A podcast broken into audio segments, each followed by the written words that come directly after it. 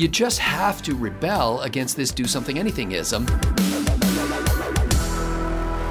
Want to conceal carry a sidearm in New York State? Well, after September, you're not going to be able to conceal anything else. I'm Scott Ott with Bill Whittle and Stephen Green, and this episode of Right Angle is brought to you by the members at BillWhittle.com. Gentlemen, uh, New York has passed a law that starting in September will require applicants for concealed carry permits to reveal all of their social media accounts.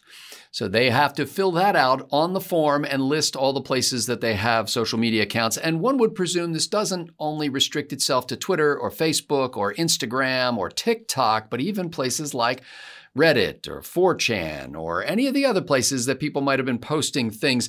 Um, Stephen Green, there is all kinds of pushback on this, but they've already passed the law. Um, and it's probably going to wind up getting slapped down, I would guess, uh, the way the Supreme Court just slapped down another gun law in New York State. But in the meantime, um, can you see the public safety purpose for legislators in New York to say, look, after one of these mass shootings, we always find find out that this character was on social media posting horrible things, and uh, so we want to be able to have early access to that for somebody who wants to get a hold of deadly weapons. Aren't they just protecting public safety by doing this, Steve?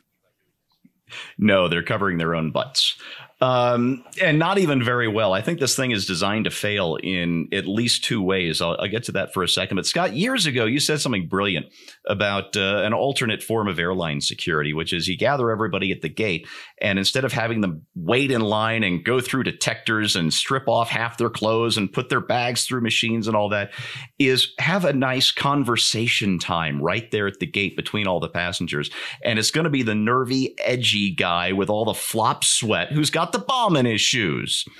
And I, I think I actually was, that said that they should brilliant. be forced to play uh, Pocono Honeymoon Lodge uh, party games. There you go. Yes. Brilliant idea. Get people talking, and you know who the bad apple is. And, you know, 99,9999 times out of however many that is, there's not going to be a bad guy. And at least people have a little fun at the gate because yeah. there's really nothing to do at the gate. Um, so yeah, we always know, but the the the, the problem isn't that the, the the government wasn't reading everybody's social media. That's not possible. Um, you look at YouTube, and there are I don't know how many hours of videos uploaded to YouTube every hour it's impossible to consume all of YouTube because it increases faster than time flows. So there's absolutely no way that a government agency um, is is going to be able to keep up with anybody's social media. And in fact, I'm re- I'm reminded of the case a few years ago where some private citizen said something that uh, kind of went viral. At uh, one, I think it was at one of these town hall debates, and sure enough, some lefty dug into his his internet history and found out he'd been commenting on some porn site and just you know, manage to destroy the guy or at least try to destroy the guy, which is really the the tame version of the doxing that that goes on now on on Twitter and Facebook. Um, but to get back to this uh, this law in New York and what it's supposed to do in reality, I think, is number one, what a perfect excuse for bureaucrats who don't want to issue concealed carry permits to not issue concealed carry permits. Because, mm. gosh, we would love to look at these social media accounts that you you thoughtfully put down on your form, but we just don't have the manpower to do it. So you're just going to have to wait an extra week or a month or two months or longer. Um, and the other part is, uh, and this is where I think it really gets sinister if, if this is in fact the case, is since they are eventually going to, I suppose, grudgingly issue some permits to people, uh, and suppose on the off chance one of these permit holders turns out to be a, a, a mass killer, a mass shooter, which I don't think will happen, but I'll save that for somebody else to say. But on the off chance all of these things happen, the New York government can go, look, you know, we we we did the thing and we still weren't able to stop this guy in advance. Clearly this has failed and we need to go back to stricter gun control. Hmm. Well, Bill Whittle, I, I, can see the government officials saying, look, if we issue a concealed carry permit to a guy who subsequently goes out and uh, conducts some sort of mass slaughter with a firearm, then the public is naturally going to turn around and say, um, hey, you had an opportunity to do something about this. If you had looked at his Facebook account, you would have known what kind of person he was, and you would not have issued him a permit. Uh, isn't this kind of covering uh, my assets in advance? Uh, d- doesn't it make a certain kind of logical sense, Bill? I'll let those of you without sin cast the first click, right? I mean, that's that's really what it comes down to. You're you're right about uh, Steve's right about it being just another hassle, and it's and, and it's an asset covering uh, maneuver and all the rest of it. Um, the thing that astonishes me about the entire gun control argument is if you enact legislation to restrict guns, the only people that are going to obey those laws are law abiding citizens, and law abiding citizens don't shoot up people. Right. So, so it's, it's from, the, from the start, from the get go, it's, it's not only not effective, it's not, it's so transparently in, insane to go after legal gun owners uh, that you realize that they're not.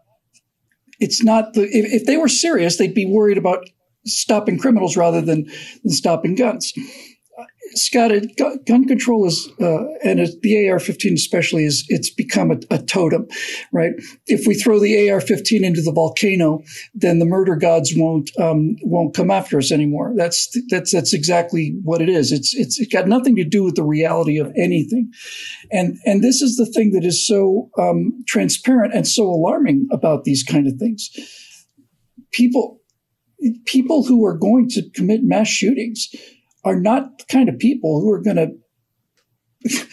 In other words, I've just murdered 40 people in cold blood, but I sure don't want to get a strike against me for having illegally bought the gun. You know what I mean? It's like, oh, yeah. oh, and by the way, I parked in a restricted zone too, you know, and, and uh, this, this is the insanity of, of it. Um, now, with all that said, I, I want to be crystal clear about this too. I am 100% against red flag laws because of the because of the potential for misuse. But but I think there can be a case made for individual citizens who ha- who see people saying, "I'm going to shoot up a school," and that's what they say. It's not like they don't they don't cloak it in in supervillain you know terms like we're going to have to eliminate this stone in my shoe. No, I'm going to go. Yeah. I, I think that that the that the, the best possible response for that would be for individual citizens to contact the police rather than having the police monitoring your account, right? Is, is for, is for you to be able to call a number and say, this guy has posted some serious threatening materials and then have it, have, have that particular threat investigated. I do think it's possible to to head off a number of these people. I do think they they not only leave a trail, they broadcast what they're about to do, and and to pretend that we can't do anything about that is insane. I think the the best answer to this is to is to make the police aware of the fact that if somebody is calling in what appears to be a threat on social media. If somebody else posts on social media a threat, you ought to take that seriously and look into that. But that doesn't become a red flag law because the government isn't monitoring you. It's not watching you. It's up to individual people. And I don't see how you can really turn that into the, this abuse of, of power in the way that sometimes they'll call uh, call a SWAT team on somebody's house, right? You know, I don't like this person, so I'm going to say that, that they've got guns there and they're abusing kids, and the SWAT team's going to go in there. I don't see how you could really do that if you're saying this guy's personal account is showing some pretty sketchy stuff. So, anyway, so much for that. But, but yeah, it, it's all just, it's all, it's, it's make do work. It's, it's, it's like you, you don't want to be seen leaning on the broom, right? I think Steve and Bill have have covered all the major issues that I would cover in this. I mean, there is a certain sense in, in what Bill said that the we're constantly looking for a way to shift the onus of responsibility for our personal safety away from ourselves to somebody else, to the government. And so we say, well, it would be let's pass legislation to make the government monitor people's social media accounts so that we don't have to pay attention to the people around us, or so we can look at a situation and go, oh, well, that guy's saying some whack stuff on Facebook or Twitter, but I'm sure they're somebody's keeping an eye on him, we don't have to worry about it. It's kind of the same thing as when we offload charity to the government and we see some poor homeless person in the street or whatever. We think, well, there are programs to take care of him. I don't need to get personally involved. And all of our efforts of offloading our personal connections and relationships to the government have come short and failed basically because the government's not personal. The government can't take a personal interest and has to treat everybody the same. And therefore, they're still not going to catch the people. And so, if you do this, which they're doing in New York and saying, hey, first of all, give us all your social media accounts, number one, they're not going to look at them except for after the fact. They don't have people to do that. They don't have budgets to do that. They have not allocated that kind of money to say, okay, now we're going to scrutinize every social media account. Going back how far? How far do we need to scrutinize that? How can we tell whether somebody has sanitized their social media account and just taken out the, you know, the stuff that might look offensive because they know that they're applying for something. It's like uh, any other area of life. If you think you're applying for a job, you may go through and start cleaning up your Facebook or your Twitter or your Instagram or your TikTok or whatever. And so it it not only won't work. It can't work. And it's absolutely the wrong approach. The only good thing that can happen from this is a bad thing. Like there are no there are no positive things that can happen from this, but only negative things. Um, and we just want to blame somebody else. It gets down to something uh, a phrase I coined during our backstage episode, which is uh, "do something anythingism," um, and this is the urge for the public when something happens that of course gets immediately broadcast and shared and, and circulated and goes viral that the public is essentially crying out saying do something anything and then politicians have a similar disease called be seen doing something anything and so they need to portray the fact that they are doing something, and nobody asks hard questions. Like I read several stories about this new legislation in New York. The natural question to ask is how many people who had concealed carry permits committed mass slaughter atrocities with firearms. So I, I, don't know the answer to that, but the startling thing is the question didn't even come up in the news stories because you would think, well, this is the the prescription. So, what's the condition? Is the real condition? Holy cow, we have a rash of concealed carry permit holders who got legal uh, right to carry a concealed weapon, a rash of those people going out and doing irresponsible things with those weapons or evil things with the, those weapons. That would be a different issue. I've not heard anybody talking about that issue. It's just the sense that, wow, if because people are applying for a concealed carry permit, by its very nature, they want to carry a weapon. And we all know that weapons are dangerous. And so, therefore, we should get the social media account information because we know that after the fact, in a, a mass shooting, we're going to go back and look at social media and find some manifesto from a crazed killer you just have to rebel against this do something anythingism if you're a, a, sentient being, a rational actor, or a citizen of the United States, and not that those should be mutually exclusive. And so the tough thing is when you stand up and say something like that, they're saying, well, don't you care? Don't you care about those people who are getting injured?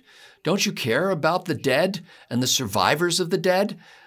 Yes. Yes, we do. We care very much about that. In fact, we would like to see a genuine reduction in people who suffer from those uh, terrible crimes.